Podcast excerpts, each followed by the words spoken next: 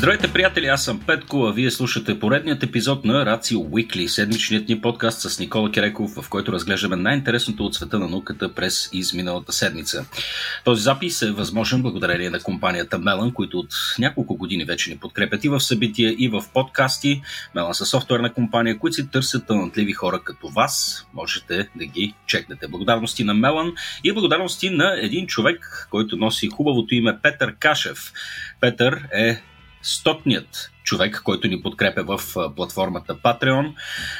много сме благодарни на Петър за това, че, че ни подкрепя и разбира се сме благодарни и на всички вас.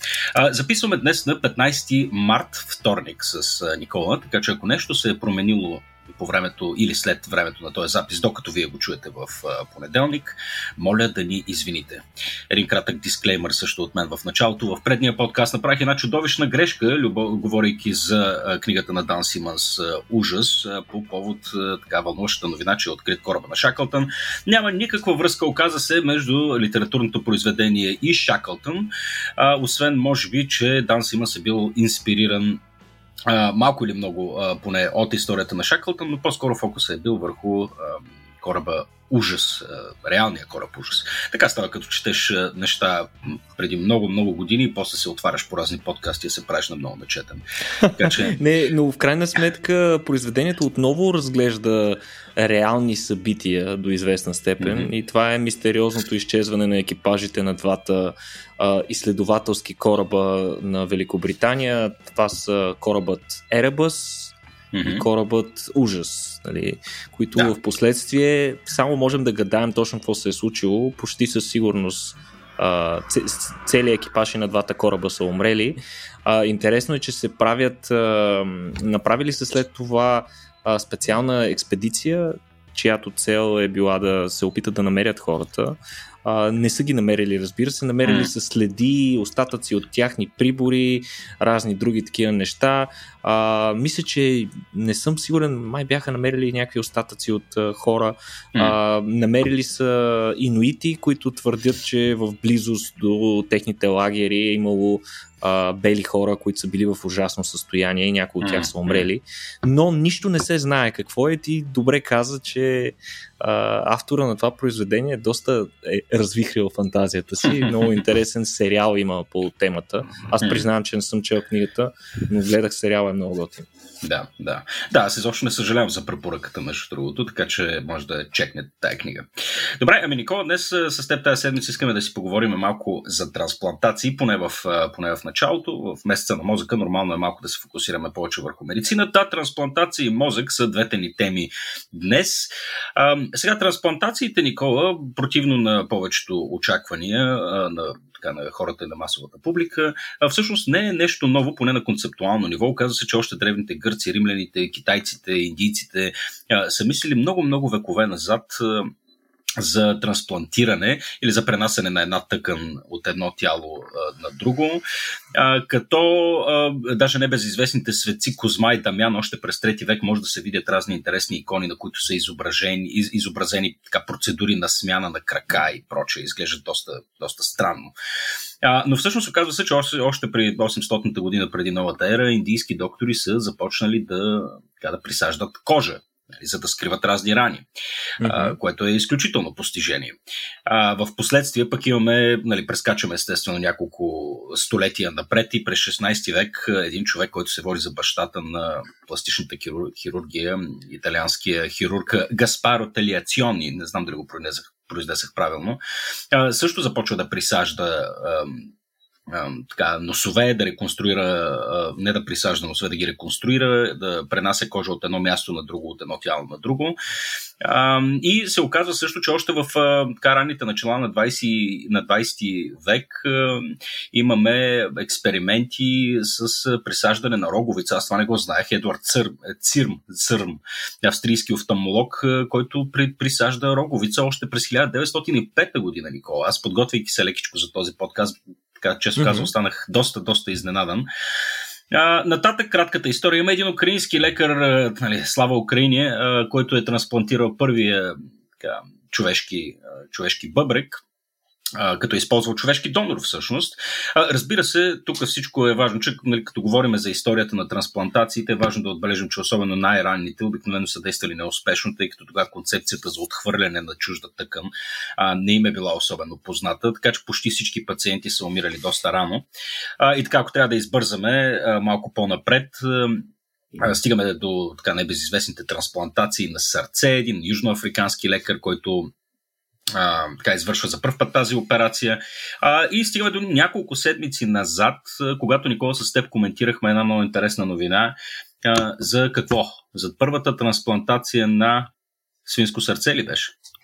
Точно така, даже ако трябва да бъдем честни, пък няколко месеца преди това говорихме за първата трансплантация пък на свински бъбрек, който също mm-hmm. беше интересен успех и интересно пионерско начало в битката за това да намерим един малко по-надежден източник на органи за всички хора в листата на чакащите, които буквално животът им виси на косъм и те седат и чакат подходящ, да се намери подходящ донор. Точно това, което спомена ти, нали, ако можем даже да кажем началото на трансплантациите, а, бележат първите опити за кръвопреливане, защото до голяма степен можем да приемем, че кръвопреливането е форма на внасяне на, на чужди клетки в, от един организъм на друг.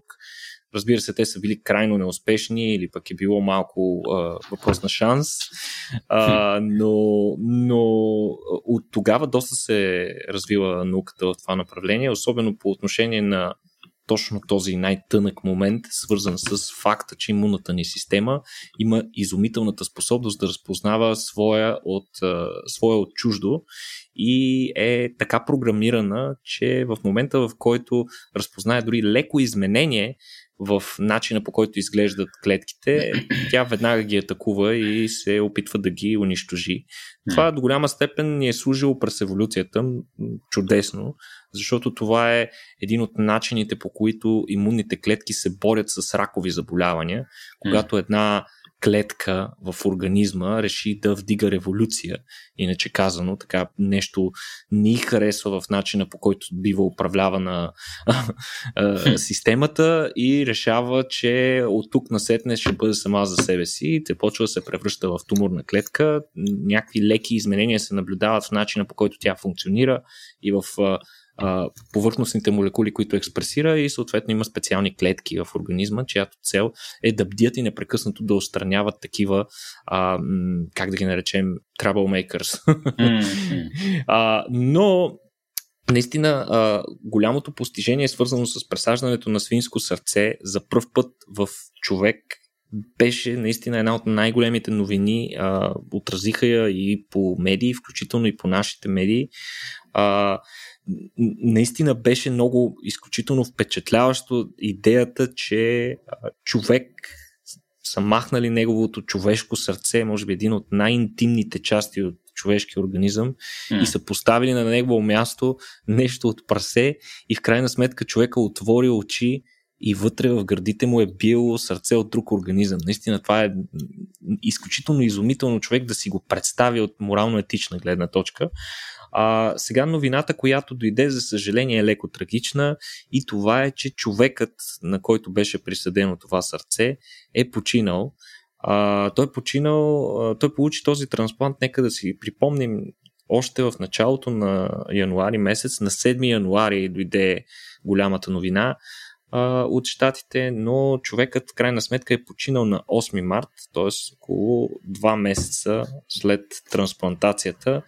А, не се знае точно каква е причината за, за, за това, но а, от докладите на лекуващия му лекар можем да си направим извода, че човек е имал проблеми с инфекции, така че очевидно проблема е имал някакъв проблем и с имуносупресията.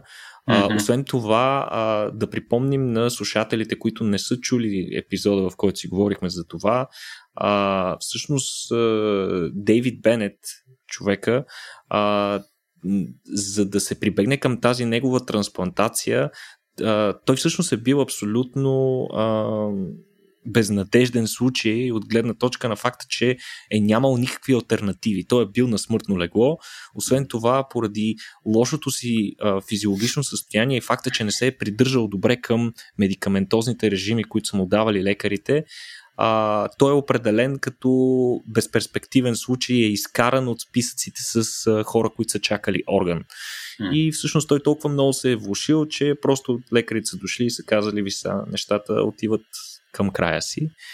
Даваме ти този вариант, ти си преценяваш, човека се е съгласил, подписва необходимите документи и учените са стъпили към революционната хирургическа процедура, при която са взели органа от прасе и са го имплантирали. Mm. А, интересен, интересен факт, всъщност, който се разкри от медиите междувременно, е, че Бенет Петко е бил осъждан той е бил престъпник, се оказа. А, осъждан е за нападение с нож през 1988 година, когато той многократно пробожда а, друг човек при някаква свада.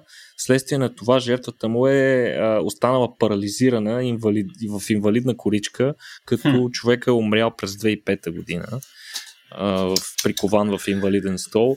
А, тук а, лекарите коментират, че за тях това няма никакво значение какво е състоянието, нали, криминалната история на съответния човек. Това не променя факта, че а, случилото се с Бенет е наистина една началото, надявам се, на една голяма медицинска революция.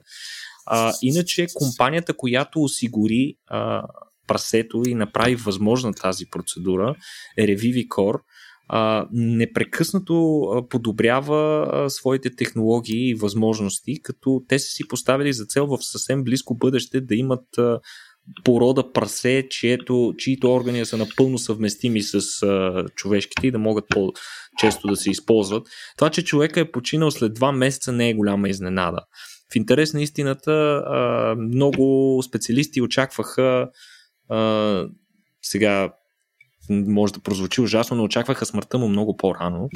А, но за голяма изненада, човека прескочи трапа в първата критична една седмица, mm. когато обикновено се наблюдава така нареченото остро отхвърляне на органа. Ако нещо случайно не е окей, okay, имунната система все пак разпознае а, прасе, органът на прасето и започне да го атакува, обикновено а, това води до много бърза смърт на пациента, до буквално няколко дни след това. Така че, очевидно, все пак те са се справили добре, но най-вероятно състоянието на Бенет, общото му състояние е било много лошо и той е започнал да страда от инфекции. Дали по време на операцията или след това с нещо се е заразил, а, но той в крайна сметка, за съжаление, е починал. Но да си припомним, че а, компанията Revivicor, която разработи парсето, е прибегнала към много интересни а, генетични промени, използвайки най-съвременните методи за това. Общо 10 10 различни генетични промени има в а, прасето на Revivicor, като са неутрализирани 3 гена, а, които водят до производство на продукти, които подобряват така могат да доведат до отвърлянето на органа, mm. както и ген, а, ограничаващ растежа на сърцето, а, така че сърцето да не стане прекалено голямо, ами да си остане такъв размер, какъвто е характерен за възрастния човек. А, освен това са добавени още 6 човешки гена, които повишават съвместимостта на органа. А, така че ще следим за бъдеще какво още могат да направят Revivicor, за да подобрят успеваемостта от подобна процедура и се надяваме скоро да видим и повече а, опити за това. Да, колкото и диаболично да звучи целият, така, целият този процес на промяна на гени, джуркане на гени, пък използване на живи същества за така, жътва на човешки органи. А, да, звучи малко на границата на етичното, а, но пък не знам колко от вас всъщност не биха се съгласили, че така, човешкия живот в случая може би, може би, си, може би си заслужава цялото, цялото, това, цялото това усилие. А, още повече, а, така, проблема с трансплантациите е огромен социален, социален проблем как, и, и в България включително. Аз само тук една бърза препоръка.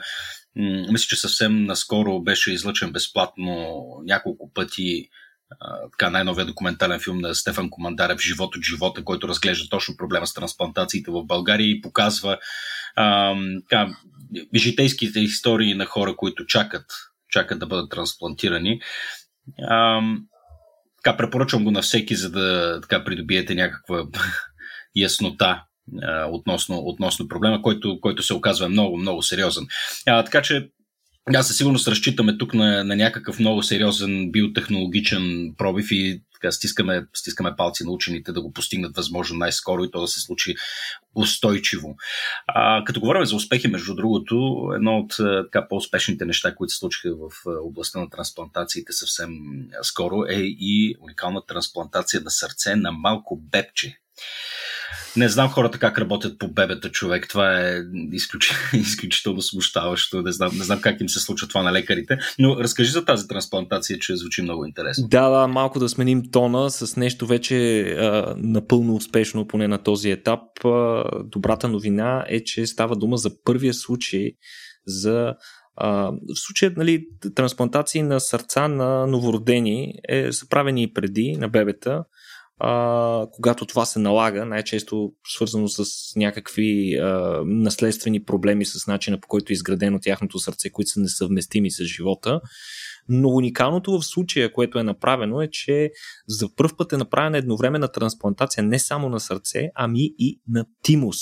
Тимуса е един специфичен орган, който е разположен буквално пред сърцето. А, той е малък орган, един от, малко, един от най-малко известните органи за хората, ако трябва да някой човек да ти изброява на лист органи. Това е един от органите, които най-вероятно повечето хора биха пропуснали. Това е много важен имунен отговор в интерес на истината. А, това е един от двата първични лимфни органа. Първични лимфни органи се наричат органите, където за първ път се произвеждат така наречените лимфоцити. Това са едни специфични mm-hmm. клетки, сред към които спадат а, Т клетките и Б клетките, които произвеждат антитела. А, та в а, този орган си го представи Петко като един първоначален обучителен център конкретно за Т клетките. Нали, защото е интересно. Представи си го като университет за да. те клетки, който обаче не е толкова университет, не е средно между университет и казарма, защото фактически. Говориш над... за техникум. За техникум говориш. Да, да над, над 90% от а, студентите в този университет не просто не завършват, те умират там. А, тялото е изключително кораво и безсърдечно по отношение на населението, което го населява, оставят живи само тези, които могат да вършат някаква практична работа, без да увреждат и застрашават здравето на целия организъм. А, та в този а, идеята да се трансплантира и тимуса заедно с сърцето е по този начин да се отхвърли, да се, да се избегне отхвърлянето, за което по-рано говорихме, че е много съществен проблем. И освен това да се намали нуждата или количеството на приемани имуносупресанти, които пък могат да застрашат здравето на хората, като ги изложат на по-тежки инфекции, които иначе не биха се разболяли. За целта всъщност е използван същия тимус от пациента, от който е взето и сърцето. А, сега конкретното дете е имало родилен дефект, и се е наложил да бъде оперирано едва 5 дни след като се е родило. Буквално след раждането, като се е стабилизирало и хирурзите са го отворили за да видят какво е положението и какво могат да закърпят. За съжаление, това, което са открили, е, че а, проблемите на сърцето са толкова големи, че те не могат да го оправят така, че mm-hmm. детето да оцелее. А, за това а, освен това, освен сърцето е силно бил увреден и този орган, тимуса, което е налагало тази двойна трансплантация. Трансплантацията е извършена в интерес на истината миналата година, на 6 август 2021 и детето тогава е било на възраст 6 месеца, т.е. успели са да позакърпат сърцето, така че да издържи до към 6 месец. И а, интересното е, че в момента детето е навършил една годинка и е в прекрасно състояние, така че очевидно трансплантацията е била много успешна. Наистина нямам представа как се работи с, с такива малки пациенти. Още по не ми се мисли за съответния донор, от който се е наложило да вземат сърцето. Но а, добрите новини от лекарите са, че а, детето все още взима имуносупресанти, но постепенно а, те са започнали да намаляват тяхното количество, като идеята им е, ако този тимус се е хванал достатъчно добре, тъй като те са установили в а, системата му, че вече има а, те клетки предимно на, на донора. А, така че те се надяват по този начин да могат тотално да спрат тези имуносупресанти и детето mm. да преживее остатъка от живота си абсолютно като едно абсолютно нормално дете. Ох, това би било фантастично да му се даде един цял, цял един живот на това малко бебенце. Еми, успехи на тези, успехи на тези лекари. А, не знам, Никола, сега ти предам да направим един рязък за вой да си поговорим малко отново за смъртта. А, да тръгнем малко в друга посока рязко. А, сега, а, не знам, в популярната култура и абсолютно навсякъде и в почти, човешки, е, почти всички човешки общества универсално се наблюдава един много интересен феномен, феномен при който хората, които а, успяват така се каже, да прескочат трапа, в последствие декларират, че са виждали доста странни, странни неща тогава, когато са били на границата на смъртта. А, това е един феномен, известен като Near Death Experiences. Сега вариации най-различни, хора се гледат от високо, виждат тунел изпълнен с светлина, чуват гласове или така, живота им минава като на кино. Случват се най-различни неща, за които, за които хората говорят. И учените така доста време се борят всъщност да се опитват да разберат този, този феномен, като опорито се опитват да се абстрахират от всякакъв друг вид религиозни, духовни и прочие обяснения. Опитват се да намерят, така да се каже, материалната страна на нещата. И тук, Никола, ти си извадил една много интересна новина, при която за първ път всъщност имаме пряко наблюдение върху това какво се случва с мозъчните вълни при умиращ човек. А, искаш ли да ни разкажеш? Да, да, ти много добре засегна една от най-големите мистерии в съвременната медицина и изобщо в науката за човешкия, както и изобщо за живота. И това е какво се случва на не, в неговия край, какво се случва на границата между живота и смъртта, в, кое, в който а, живото преминава към неживото. А, много учени през годините са се опитвали да разкрият повече детайли за този процес, какво става точно тогава. За съжаление обаче и до момента сравнително малко данни имаме по тази тема. Освен това, към сега в времето е вече доста трудно от гледна точка на етичните ограничения да се работи в това направление. И все пак някои хора някои учени продължават да го правят. А, в случая става дума за един конкретен човек, 87 годишен е бил човека, който а, е развил пристъпи, след като му е била направена операция на на мозъка, ако не се лъжа, а, поради необходимост, тъй като човека е паднал и е получил някакво увреждане на мозъка, съответно се е наложил бързо да бъде опериран, за да се види какво е положението и за да се отстрани някакъв хематом. Но вследствие на тази операция той е развил някакви пристъпи, а, затова неговите невролози, лекуващите му лекари, се е наложил да му поставят специален апарат за постоянно наблюдение на неговите електромагнитни вълни, така нареченото електроенцефалограма, като просто са искали да следят в реално време точно какво се случва, за да разберат откъде идват тези пристъпи. За съжаление обаче малко след това пациента се е влушил много бързо и е починал. Но в момента на смъртта му лекарите са имали възможност да събират данни през цялото време на този процес, тъй като те вече са били поставили този изключително модерен апарат на него. А, и преди се е случвало в интерес на истината да се засичат, да се засича електроенцефалограмата на умиращ човек, но това е може би първия случай, в който пълното модерно оборудване е било инсталирано на човека в момента на смъртта му. Съответно са събрани данни с безпредседентна детайл, който до сега не е бил постиган. измерени са 900 секунди мозъчна активност преди и след смъртта. Т.е. целият процес е хванат в големи детайли. А, това, което учените са измерили, са всъщност нервните осцилации в мозъка. Какво представляват нервните осцилации? Това е колективният сигнал от електрическата активност на всички неврони в мозъка. Mm-hmm. Те са по-известни също и като мозъчни вълни, защото са с различни частоти, като с течение на времето учените са ги изследвали тези частоти и са установили, че различните частоти отговарят на различни състояния и функции в организма, като например обработка на информация, усещания, съзнание, възстановяване и изграждане на спомени, докато човек е буден, или пък съответно измененото състояние при сън и медитация. Но това, което учените са установили, е, че веднага след спирането на сърцето, а, те са наблюдавали активиране на гама осцилации, които са последвани от делта, тета, алфа и бета вълни, като конкретно имало много силна корелация между тази гама активност с алфа вълните. Сега това цялото нещо звучи абсолютно неизвестно и е странно на повечето хора, нищо не ви говори и това е нормално. Но учените твърдят, че тази характерна активност, която са засекли, изключително много прилича на електрическата активност, която се наблюдава в мозъка при възстановяване и извикване на спомен от нашата памет.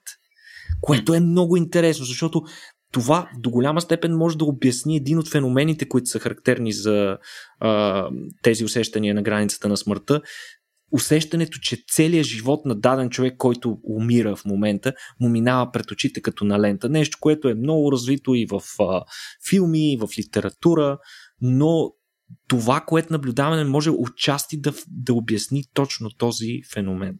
Mm. А, сега има и известни ограничения изследването, трябва да кажем, тъй като то е направено само на един единствен човек и, и най-големият проблем е, че при него няма контрола. Много е важно в научните експерименти, трябва да имаш контрола. В случая е трябвало да имаме нормален, нетравмиран човек, който да не е бил третиран с медикаменти. Очевидно този човек е бил в лошо състояние, е бил третиран с различни медикаменти. Но пък това е и доста трудно, тъй като е много трудно да се предвиди ситуация, в която напълно здрав човек може да умре от нищото. Mm. За да можеш ти евентуално да му вържеш всичките, всичката апаратура, която е необходима и да засечеш. Така че това с контролата е, и поначало е доста трудно да се получи. А, но подобни типове а, мозъчна активност, нали, това не можем да го правим на хора като експерименти, но можем да го правим при животни, за да видим какво се случва.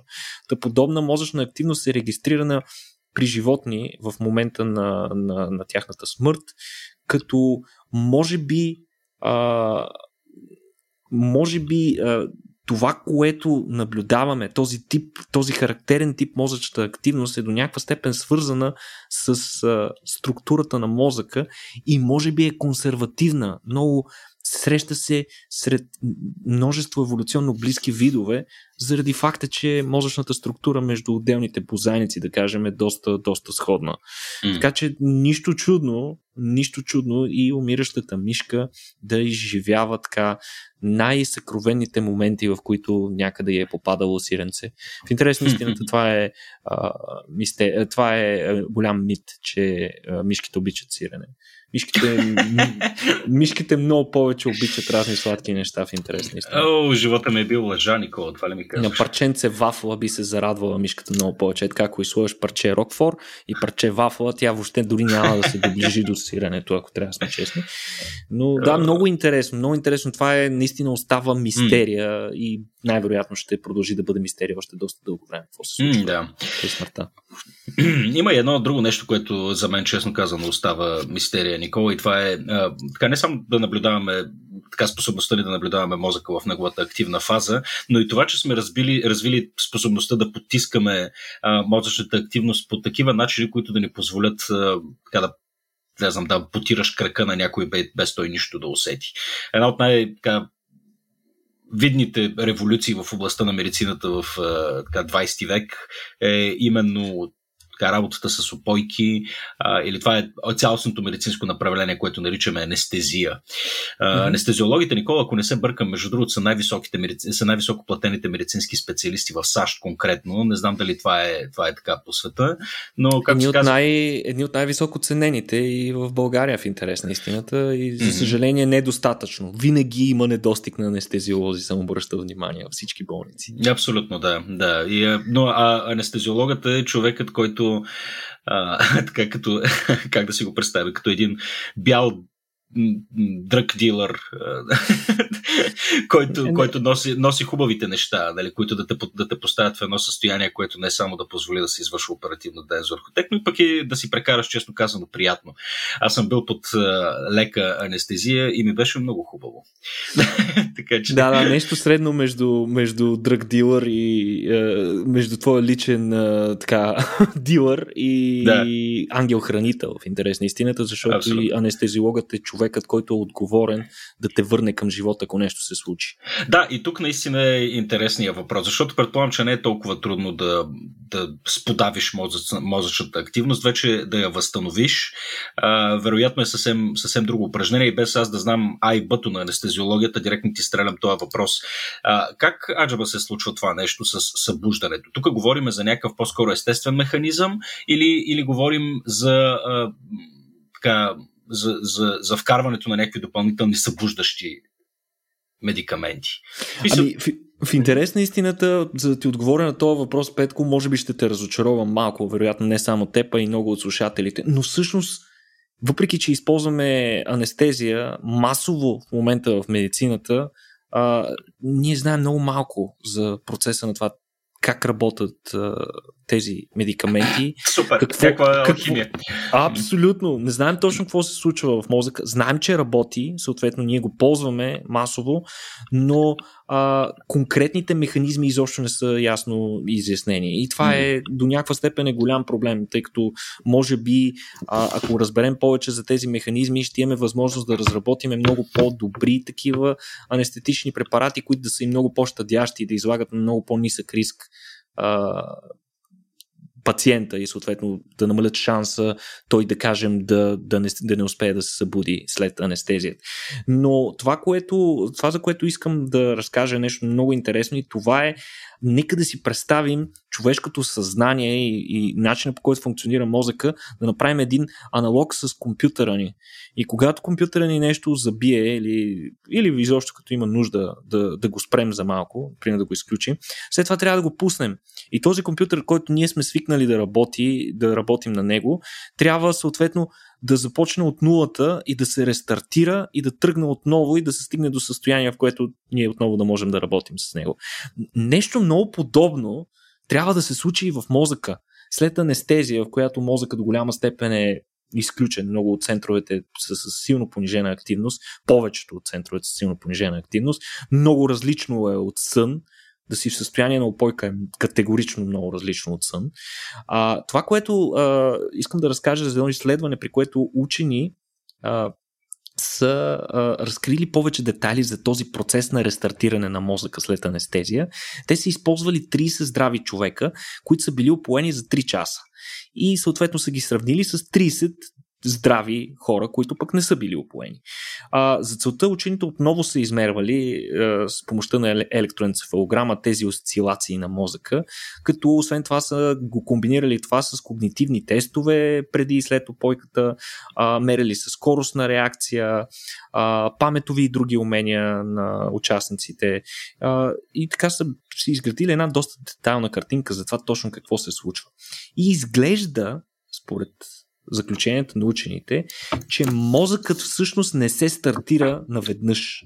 Не тръгва целият мозък едновременно, ами е, отделни центрове и участъци от него се стартират първи, след което се стартират следващите. И конкретният участък, който тръгва първи, се оказва, че разбира се, първите участъци най-вероятно са най-примитивните, така, дълбоките части на мозъка, които в интерес на истината анестезията не ги обхваща много така или иначе, защото това би потиснало твърде много центровете за дишане и тези, които поддържат функцията на другите органи и би ги застрашило. Но основно, основното място, на, къде, на което действа анестезията е мозъчната ни кора, висшите центрове, там където да. е съзнанието. И всъщност се оказва, че от тази мозъчна кора първи се стартира префронталния кортекс, тази част, която се намира зад челото ни, буквално. Която всъщност е отговорна и за висшата ни мозъчна дейност, като например абстрактно мислене, планиране, анализиране, взимане на решения.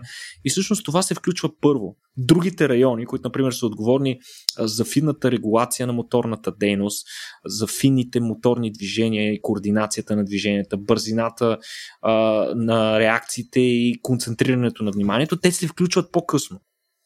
И сега учените започват да се добре защо е така. И най-вероятно има някакъв еволюционен смисъл. Значи представи си най-близкото до анестезия е черепно-мозъчна травма вследствие на удар. Да кажем. Да, Удръж да, се да. в някакъв клон и изпадаш без съзнание. А, след тази травма изглежда, че мозъка е, има еволюционен смисъл да тръгне точно тази префронтална кора първа, за да може човека, който започва да идва в съзнание, да започне да анализира ситуацията и да си състави план как да реагира на нея. Защото най-често при такива травми човек не изпада в такива травми, когато е спокоен. Тоест mm-hmm. нещо се е случило, да кажем, или си бягал от нещо, или нещо те е нападнало, нещо е паднало. Случило се е нещо неочаквано. Което а, те е поставило в състояние на безсъзнание.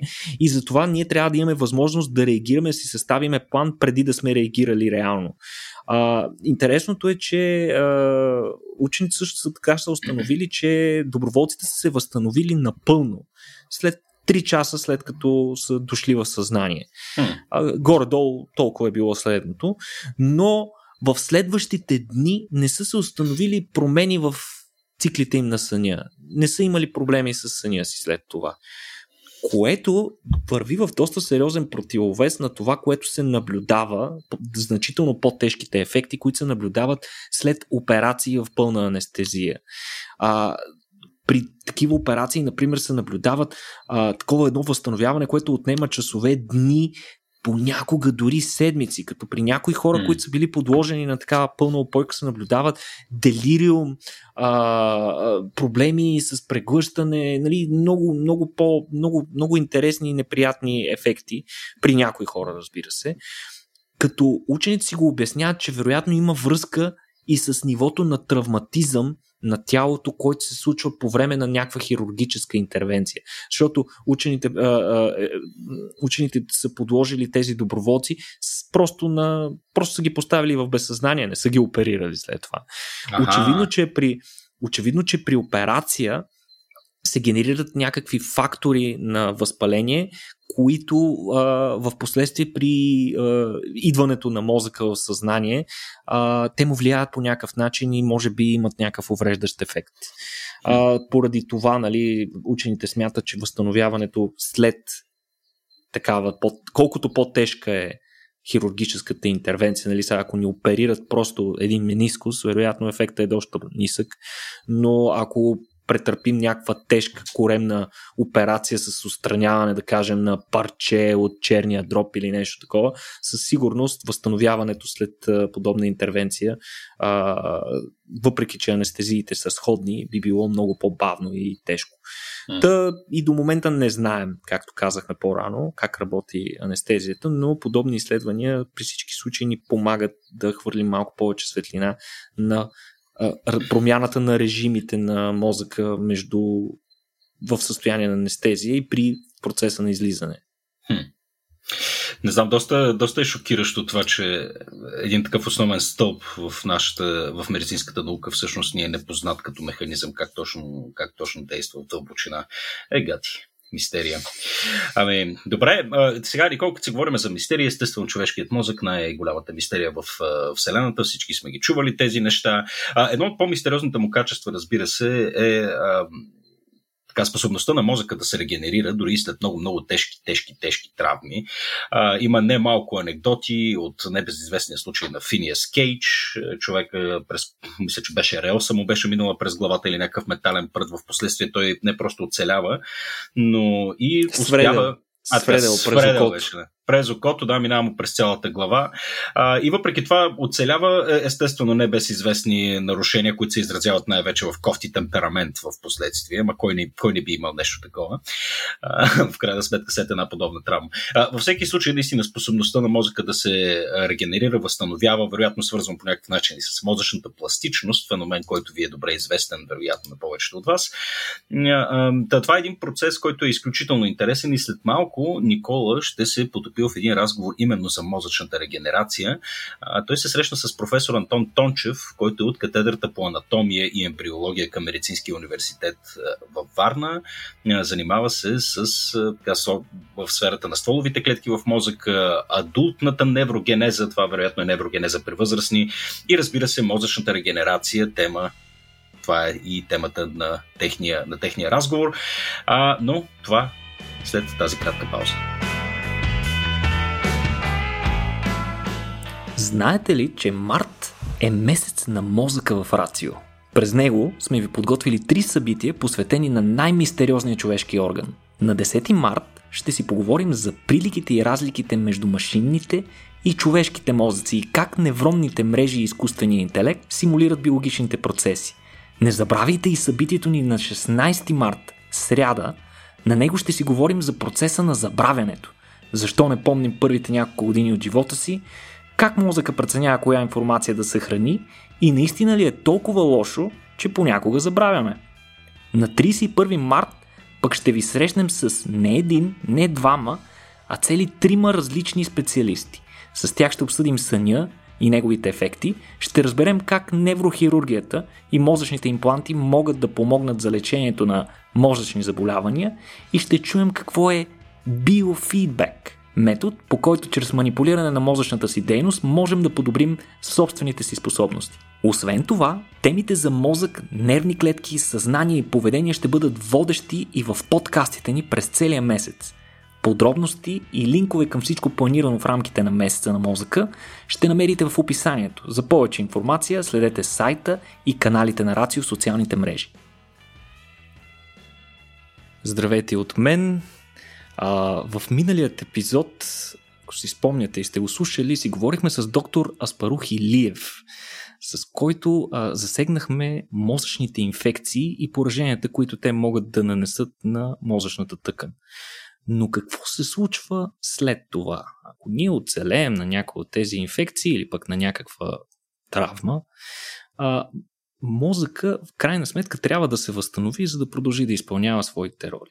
И точно за това ще си говорим сега. Как мозъка успява да се възстанови от различни поражения, включително и при травми. За да си говорим тези, за тези неща, днес сме поканили професор Антон Тончев, който е невробиолог и анатом. Основните му интереси са в сферата на регенерацията в нервната система и стволовите клетки в мозъка по време на развитието и при възрастни а, хора. Той е ръководител на катедрата по анатомия и клетъчна биология към Медицинския университет на Варна през последните 10 години и е директор на научно-изследователски институт там. Здравейте, професор Тончев, чуваме ли се? Здравейте, приятно ми е. Благодаря нас... за поканата. И на нас не е много приятно, че ще ни гостувате. Ами, нека да се гмурнем директно в а, концепцията за възстановяващият се мозък. При определени ситуации, както вече споменахме, мозъка може да претърпи различни увреждания, вследствие на които част от него, част от мозъчната тъкан може да бъде увредена или направо да умре. И сега тук е интересно, че макар и много силно чувствителна, мозъчната тъкан е и много силно адаптивна.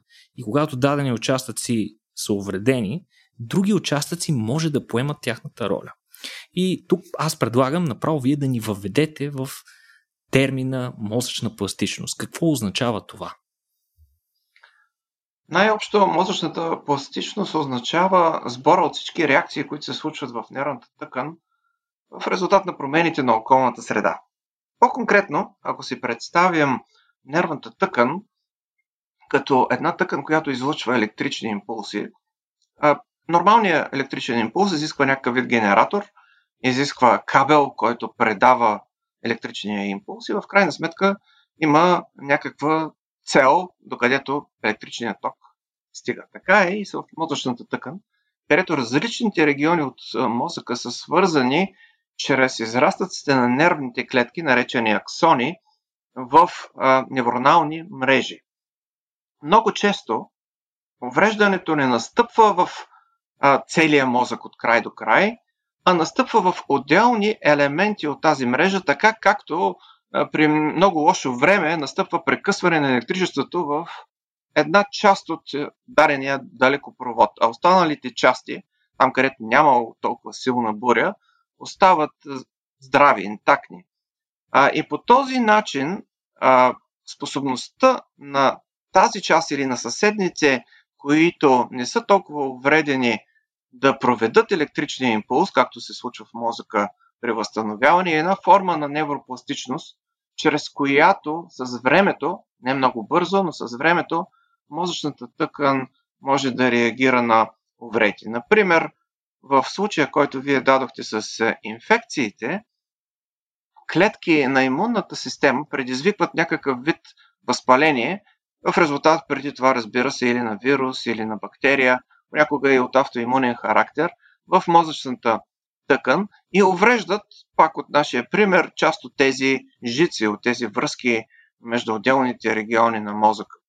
А, и там локално клетките, които се намират около увредените жици, са в състояние да а, променят своята функция, понякога да променят и своя брой дори, да се намножат. Разбира се, за различните клетки това въжи в различен начин. И това нещо е един пример за пластичност в мозъка, която да отговори на тази увреждаща промяна в околната среда, но невропластичността в същото време може да се отнесе и към всеки един процес, който е физиологичен, нормален, например обучението. Способността ни да научим нови неща също изисква развиване на пластичността в мозъка, да бъдат увеличени броя, морфологичните характеристики на тези жици, които свързват регионите, така че да запомним повече информация в момент, в който, примерно, се готвим за някакъв изпит. Mm-hmm. Значи до, до някаква степен можем да си го представяме като изграждане на едни альтернативни трасета, по които този импулс може да премине, а, освен по стандартните такива. В случая с, с обучението, тези допълнителни трасета ни дават, да кажем, допълнително, а, допълнителна възможност да обработваме информация, а в случай на увреждане, допълнителните трасета ни дават един заобиколен път, по който импулса все пак може да стигне до съответните центрове. Първи вариант да се изгради на ново трасето. Втори вариант да има заобиколни трасета. Mm-hmm. А трети вариант, чрез някаква намеса отвън, да се предизвика ефект в целевата, втората зона, в а, която е цел на тази, която е увредена. Вече това е като терапевтичен подход. Така че, в крайна сметка, да се достигне до някакъв ефект, а, който е клинично релевантен за, за съответния пациент, ако става дума за увреда в резултат на заболяване. Също така е възможно тогава, когато трасето в нашия пример не е напълно увредено, а чисто и просто ефективността на края на това трасе, не през цялото трасе, а само в неговия край, там където то се свързва с следващата от веригата зона, да започне да работи по-ефективно. А, и тогава, а, за даден период от време, а, се получава ефект все едно почти трасето не е било вредено. Mm-hmm. Това е много интересно. Ефективността на това се нарича невротрансмисия, предаването на импулсите в нервната система. Ефективността на невротрансмисията е механизъм на молекулно ниво, защото той зависи от способността на определени молекули да се свържат с други и заедно да постигнат ефект.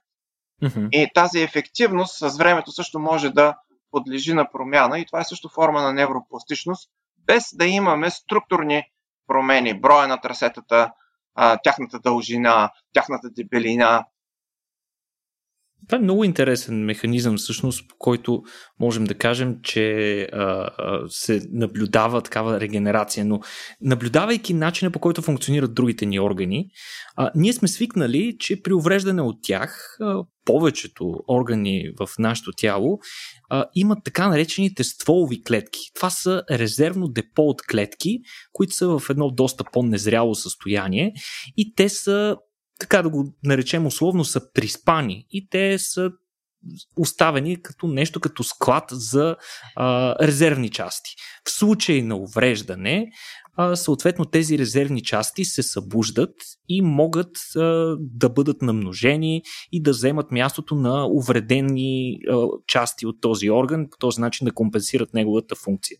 Сега, допреди две десетилетия, а, буквално като пример в учебниците по биология се споменаваше и се вярваше искрено, че мозъка а, няма такива клетки или по-конкретно невроните с годините могат само да намаляват. Тоест ние нямаме резервни неврони, нямаме такива стволови клетки, които да се възстановяват.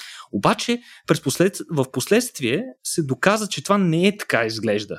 Оказва се, че има центрове в мозъка, макар и не в целия мозък, в определени негови части се наблюдава нещо, което учените наричат неврогенеза. Ще ни разкажете ли какво представлява това? Да, Неврогенезата е процес на образуване, генеза, формиране или раждане на съответните клетки. То може да се употреби като термин за всяка една област на биологията, на анатомията. Например, хематопоеза се използва с гръцката дума за това, но генеза на нови клетки има непрекъснато в нашите органи. Когато става дума за нервната система, тя се състои от два основни вида клетки, неврони и глия. И тогава се използват термините глиогенеза, тогава когато се образуват нови глиални клетки, и неврогенеза, когато се образуват нови невронални клетки. Трябва да кажем, че по време на развитието това е един естествен процес, който се извършва поетапно. Първо се извършва неврогенезата на по-ранен етап от развитието, последвано от глиогенезата. Само, че в различните региони на мозъка това продължава различно време. В някои региони неврогенезата се извършва много рано, по време на развитието и спира и повече няма нова генеза, но в някои региони остават стволови клетки от това ембрионално и фетално развитие. При човека, говорим и за фетален период на развитието, и а, тези клетки продължават да притежават способността да образуват нови нервни клетки. И това се нарича неврогенеза при възрастните или адултна неврогенеза. Тоест, трябва да различаваме неврогенезата по време на развитието, което е основният процес, с който се образува нашия мозък. И неврогенезата при възрастните, където в много ограничени региони стволови клетки, останали от развитието, продължават да образуват неврони. И а, тъй като това се случва в малък брой региони в малка степен, не голяма пролиферация, особено при хората. Този процес е а, в еволюцията протича по различен начин. Общо взето, колкото се доближаваме до приматите в еволюционната стълбица, толкова повече процеса намалява и затова дълги години не е бил открит. Нещо, което е много мъничко и остава скрито между останалите клетки, да остава така неидентифицирано в продължителен период от време. Повече от 100 години е продължил този процес, през който самата невробиология, невронауката търпи изключително голяма еволюция в положителен аспект, но не и в аспекта на регенерация. И на практика през последните 20-30 години тази догма, че нови нервни клетки изобщо не се образуват във възрастния мозък, беше преодоляна. Трябва да кажем, че и сега в много региони на мозъка продължава а, да е в сила тази теза, че нови нервни клетки не се образуват. Не бива да от едната крайност да отиваме в другата и нали, да си мислим, че изцяло а, този, тази концепция е преобърната.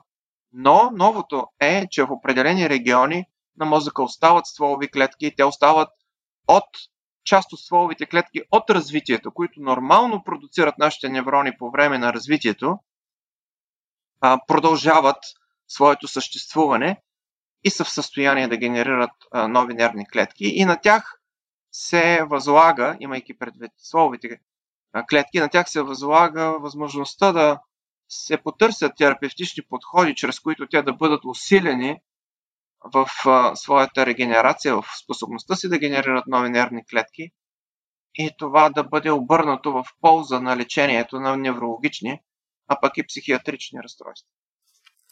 Това е изключително да знаем, че дори в момента, докато водим този разговор, някъде вътре в мозъка ни, може би няколко неврона се раждат.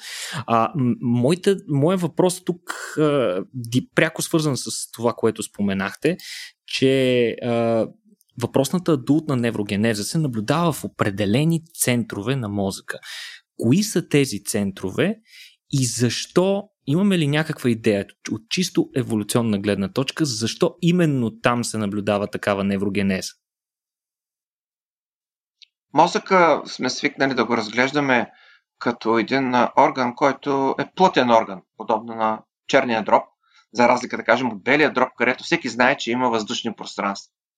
А, но а, тези, които са извън биологията и медицината, а може би по-малко са срещали или изобщо не са срещали, че всъщност в нашия мозък има празни пространства, наречени мозъчни стомахчета, които са изпълнени с течност. Тоест, нашия мозък, за разлика от черния дроб, не е изцяло така паренхимен, както се казва орган, плътен орган, а има празни пространства, които не са изпълнени с въздух, както белия дроб, а изпълнени с течност. И интересното е, че тези стволови клетки се намират точно в близост по стените на тези вътрешни кухини на мозъка, наречени мозъчни стомахчета.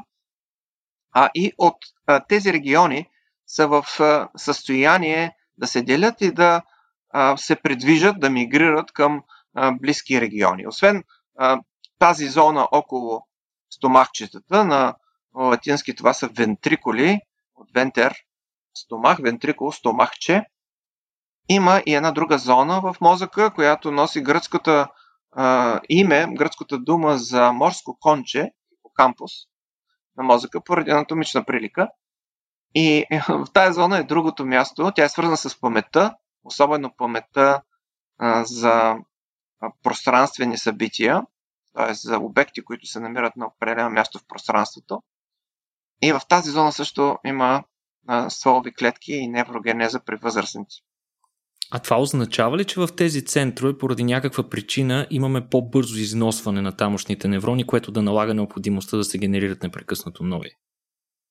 Има различни хипотези каква роля имат а, стволовите клетки и образуваните от тях специфично нови неврони спрямо огромния брой неврони, които, както казахме, е до ден днешен и това си остава а, факт и прието, се образуват а, преди раждането на човек.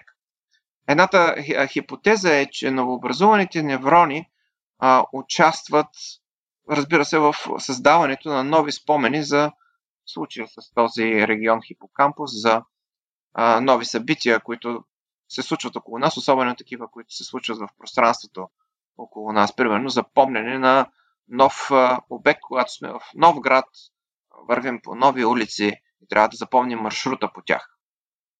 А, друга вероятност тъй като има данни за това при експериментални модели, разбирате, че по етически причини е твърде сложно или почти невъзможно при човек да се достигне до изводи какво би станало с процеса на неврогенеза, тъй като за да се достигне на практика до такива изводи би трябвало да го потиснем, а това не би било етично при хора и затова се прави при животински модели.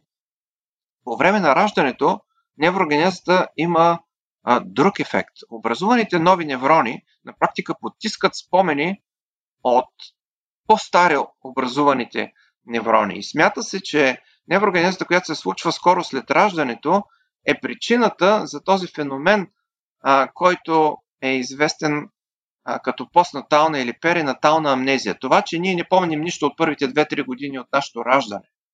А, може би и вие, и, всички а, и наистина им е трудно да си спомнят нещо от по-рано от 3 годишна възраст или от 3-4 годишна възраст, някой от 5 годишна възраст. И да, това самия, единствено... аз самия нямам спомени от такава дълбока да, и възраст. Това са единствено и само от къслични спомени. Смята се, че в този период между 1 и 5 години има изключително активен процес на неврогенеза точно в този регион, морското конче, хипокампус. И тези образувани нови неврони а, фактически а, потискат определени спомени, като остава неясно защо това би имало някакъв физиологичен ефект. Защо е важно какво се случва през този период, а, така че природата се е погрижила да потисне тези спомени. След това този процес на неврогенеза намалява А, и хипотезата е, че това е свързано с факта, че в по-нататъчния живот ние започваме да натрупваме спомени, много от които ни служат до края на живота ни. Тоест, ние нямаме нужда от някакъв изключително активен процес на нови неврони, защото това би означавало непрекъснато да забравяме по-ранните неща и събития около нас. И за това процеса на неврогенеза намалява в, във времето и с възрастта. В същото време, вие знаете, възрастните хора помнят събития, които са от тяхната младост, а пък са по-малко в състояние да ви кажат какво се е случило вчера. Хм. А, добре, говорейки си за, за, за неврогенезата, а, ние нали говориме, че някъде там в определени центрове в мозъка се генерират неврони. С каква скорост става това? Примерно колко неврона се генерират в мозъка на един възрастен човек над 30 години на ден? И смята се, че са няколко стотин в а, този регион, наречен Морското конче, хипокампус. Няколко стотин на ден, но е важно да, да се има предвид, че част от тези а, нервни клетки а, не успяват да направят контакти с околните клетки. В нервната тъкан е много важно да направиш контакт, това, което казахме с примера с далекопроводите. В противен случай, както и при тока, ток не може да протече тогава, когато няма контакт с а, околните структури. Ток протича между две, поне две а, структури, иначе ток така просто във въздуха не може да а, протече. А, така че а, принципа в природата е, че се образуват един излишък от нови клетки и част от тях умират, остават, вероятно, най-добре приспособените и способни да се свържат правилно с вече образуваните от преди раждането нервни клетки. Свръзката между новите, образувани след раждането, и тези, които са образувани преди раждането нервни клетки, е изключително важна, за да могат новите да влязат в някаква функционална роля да участват в функциите на мозъка. Това е много интересна аналогия, бих направил тук, поне начина по който си го представям аз, че точно както и нас, хората, които сме социални същества, така и невроните ни а, са доста социални, обичат съответно да са в компанията на други неврони. В момента, в който някой неврон остане самотен за по-дълго време, а, това никак не му понася. А съответно пък невроните, които добре се интегрират в обществото от други неврони, а, виреят някакси по-добре от тях и успяват, а, успяват да се реализират и да участват по-нататък, имат по-дълъг живот. Добре, ами а има ли всъщност, знаем ли към момента дали съществуват патологии, заболявания, при които неврогенезата да е повлияна, т.е. тя да е или по-силна, или, или, или по-слабо интензивна от нормалното? Ами да започнем с възпалението, с което разбрах, че е било предишния ви разговор. Възпалението като цяло е известно, че потиска стволовите клетки и образуването на нови нервни клетки от тях, т.е. неврогенезата. А, има данни също така, че невродегенеративните заболявания, каквото е болестта на Алцхаймер, например, също водят до потискане на неврогенезата и при пациенти с Алцхаймер има по-малко новообразувани а, нервни клетки. Обратно, при разстройства, които са свързани с по-малко кислород в нервната тъкан. Нервната тъкан е много чувствителна на кислород. А, води до, това води до повишаване на способността на стволовите клетки да се делят. За съжаление, а, това би довело, ако беше толкова ефективно, би довело до способността на мозъка да реагира на мозъчен инсулт, дори и без лечение, което, за съжаление, знаем, че не е факт и възстановяването след един мозъчен инсулт е доста бавен а, процес. Но, а, действително това, което се знае е, че мозъчен инсулт и свързаните с него процеси на липса или на недостатъчно кислород в нервната тъкан имат ендогенен стимулиращ ефект към стволовите клетки. Очевидно не е достатъчен, но наличието и без това на способност на стволовите клетки да реагират на по-малкото кислород чрез по-голямо деление, е една надежда, че този процес може да бъде допълнително подсилен за терапевтична цел, специално при мозъчната исхемия. А, не е известно заболяване, при което да има свръхактивна неврогенеза, освен ако а не включим тук, но това не е неврогенеза, това е процес а, на прекомерно делене на стволовите клетки, без да има а, завършване на процеса на образуване на неврони. Т.е. те се делят, но остават на един незавършен вид и предизвикват мозъчен тумор. Ами, а нека съвсем набързо да се опитаме да иллюстрираме един тривиален пример.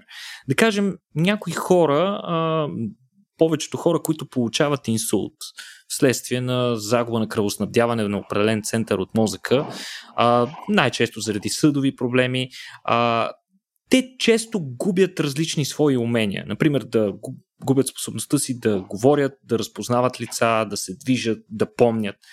Но много често, малко след това, те успяват да възстановят до някаква степен тези свои умения или понякога дори напълно. Как става това? И двата ли механизма, които споменахме сега, невропластичността и неврогенезата, и двата ли механизма участват в този процес? Има два варианта, които трябва да разгледаме, когато разглеждаме тези клинични случаи, при които липсват големи части от мозъка и въпреки това не е нарушена значимо мозъчната функция. А първия момент, много важен, първия, първата група случаи са случаи, които са се развивали във времето. Тоест, още от развитието, макар че това не е било открито тогава, още от развитието има някакъв дефект и част от мозъка не се развива до край по начина по който се развива при повечето хора. А, има такива случаи, които са публикувани случайно при някакво изследване на човек, който иначе няма нито парализа а, на възраст, а, която вече е завършил училище. А, по време на училището не е бил по-слаб ученик от останалите, горе-долу не е бил гениален, но някакво средно ниво, се оказва, че половината от мозъка му липсва. Ха. А, а, и това нещо а, може да се обясни с факта, че единствено с факта, че този, тази липса се е развила още от ембрионалното фетално развитие преди раждането. И е, едната половина от мозъка е успяла да, липсвайки другата, е успяла да придобие свойствата на другата половина, другата хемисфера, както се нарича, полукълбо а, на, на мозъка тъй като различните функции, които, с които ние свързваме нашата дейност, се локализират на различни места в мозъка. А по времето на развитието пластичността е много, много по-голяма, отколкото при възрастния мозък. И е очевидно е в състояние мозъка да компенсира почти пълната липса на, на една хемисфера. А докато ако това би станало при един възрастен мозък внезапно, който не е адаптиран, стане отведнъж, то тогава ще последва вероятно парализа на половината от тялото. Другия вид случаи са, когато увредата става при възрастни, обратно на това, което току-що казах, но в този е, случай трябва да се има е, предвид къде точно е настъпила увредата. Не всички региони на мозъка, ако се увредят, водят веднага до а, ефекти, като например парализа, които са видими за всички, болка или, или загуба на чувствителност обратното. Ние сме свикнали обикновенно да асоциираме основните функции на мозъка, именно двигателната и сетивната, с това дали мозъка функционира или не. Тогава, когато човек просто намали малко своята активност или до някъде промени характера си, това някакси не се свързва толкова с увреда на мозъка, а такива увреди в определени региони на мозъка могат точно това да доведат до правилно промяна в характера, без да има на лице парализа, която би била очевидна за всички. Добре, това, е, това е наистина интересно. Аз съм наблюдавал дори и при а, свои познати и близки, а, че понякога, когато а, получат инсулт и, да кажем, се приложи а, съответно адекватна терапия и то на време, очевидно, че някаква част от а, мозъка, която е била а, подложена на такава липса, липса на кислород и хранителни вещества, която се наблюдава при, а, прекъсване на кръвоснабдяването, тя все пак успява да се възстанови и отново да върне, да върне част от а, функциите си. Но в, в този случай, а, точно това, което вие споменахте, ако пък а, даден участък е напълно увреден и умре, така да се каже, възможно ли е същият участък в другата хемисфера да бъде преадаптиран от мозъка, нали, с течение на няколко месеца, да кажем, да изпълнява същата роля, така че човека да си върне тази функция. А, ако става дума за, например, за регион, който директно изпълнява двигателни команди, това mm-hmm. няма, и това се случи във възрастен мозък, който преди това не е бил адаптиран и внезапно, без всякаква подготовка, mm-hmm. а тогава това няма да е възможно. Ще настъпи парализа на обратната половина на тялото, която най-малкото ще изисква години за някакъв вид възстановяване. Ако обаче увредата настъпи в предния дял на мозъка, известен като фронтален дял, то тогава, челен дял на български, то тогава, тъй като този дял формира друг вид функции, функции, които са свързани с далечното планиране на нашето поведение, то тогава могат да настъпят промени в това, което ние или околните биха казали, че са промени в характера на този човек, а не в непосредствената му способност да, примерно, се придвижва в пространството. и тогава едната хемисфера има по-голяма възможност, тъй като и двете хемисфери изпълняват тези функции, а не само едната за обратната половина на тялото, както е при чисто двигателните импулси, то тогава едната половина може да изпълнява функцията и на другата. В сравнително по-кратък срок на адаптация. Добре, а, ние тук си говорим за едни такива класически примери, но в неврофизиологията има изумителни, а, изумително регистрирани случаи, при които тежки увреждания на мозъка успяват все пак чудотворно хората, които са ги преживели, да оцелеят и дори да продължат да функционират нормално. Ужасни травми, като например а, на един от най-известните случаи в неврофизиологията, това е Финиас Гейдж. А, специално към този епизод а, ще прикачим линк към неговата история, но условно казано това е, а, той е много известен човек, на когото през главата му преминава а, вследствие на един инцидент, а, преминава едно цяло парче метал, което влиза малко под бузата му, преминава през окото му и буквално отнася огромно парче от фронталния му лоб и част от други мозъчни структури.